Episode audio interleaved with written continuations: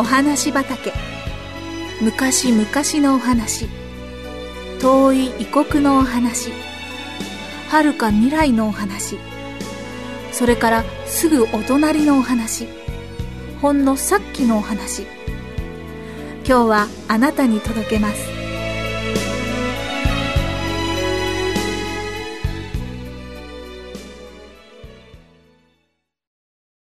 水がブドウ酒に変わった。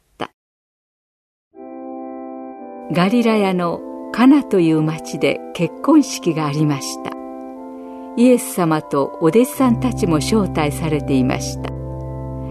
大勢の人たちにおめでとうと祝福されて、花婿さんも花嫁さんもとても幸せそうです。テーブルにはたくさんのごちそうやぶどう酒が並べられています。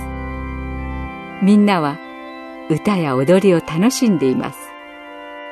なんとその頃の結婚式のパーティーはいっしゅうかんも続いたそうです。ところが途中で困ったことが起きました。ぶどう酒が足りなくなってしまったのです。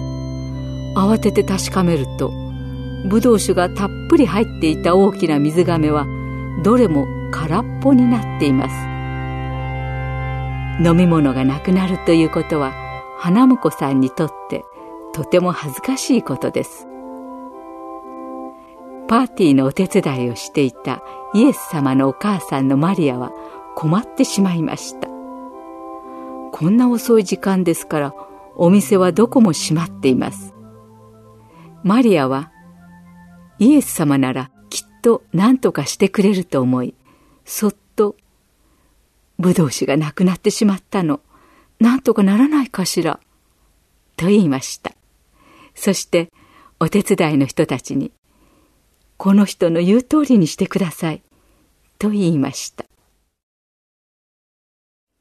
イエス様が辺りを見回すと、そこには石でできた大きな水甕がむっつ置いてありました。一つの甕にひゃくリットルほどの水が入る大きさです。水甕に水をいっぱい入れなさい。イエス様は静かな声でお手伝いの人たちにお命じになりました。不思議に思いながらも、お手伝いの人たちは水を運び始めました。当時は蛇口をひねったらお水が出てくるわけではありません。何度も何度も井戸に水を汲みに行って水甕に水を注ぎました。よいしょよいしょ。やっとむっつの甕が水でいっぱいになりました。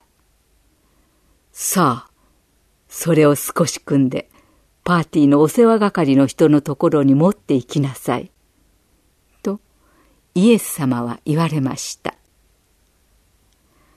お手伝いの人たちは言われた通りに水甕の水をお世話係の人のところへ運んでいきました。お世話係の人はそれを一口飲むと途端に笑顔になりました。そして花婿さんに向かってこう言いました。普通は初めにおいしいぶどう酒を出してみんなが酔っ払った頃にあまりおいしくないものを出すのですが、あなたは一番上等なぶどう酒を今まで取っておいたんですね。そうです。水甕の水はおいしいぶどう酒に変わっていたのです。神様の力によって不思議なことが起こることを奇跡と言います。これはイエス様がなさった最初の奇跡でした。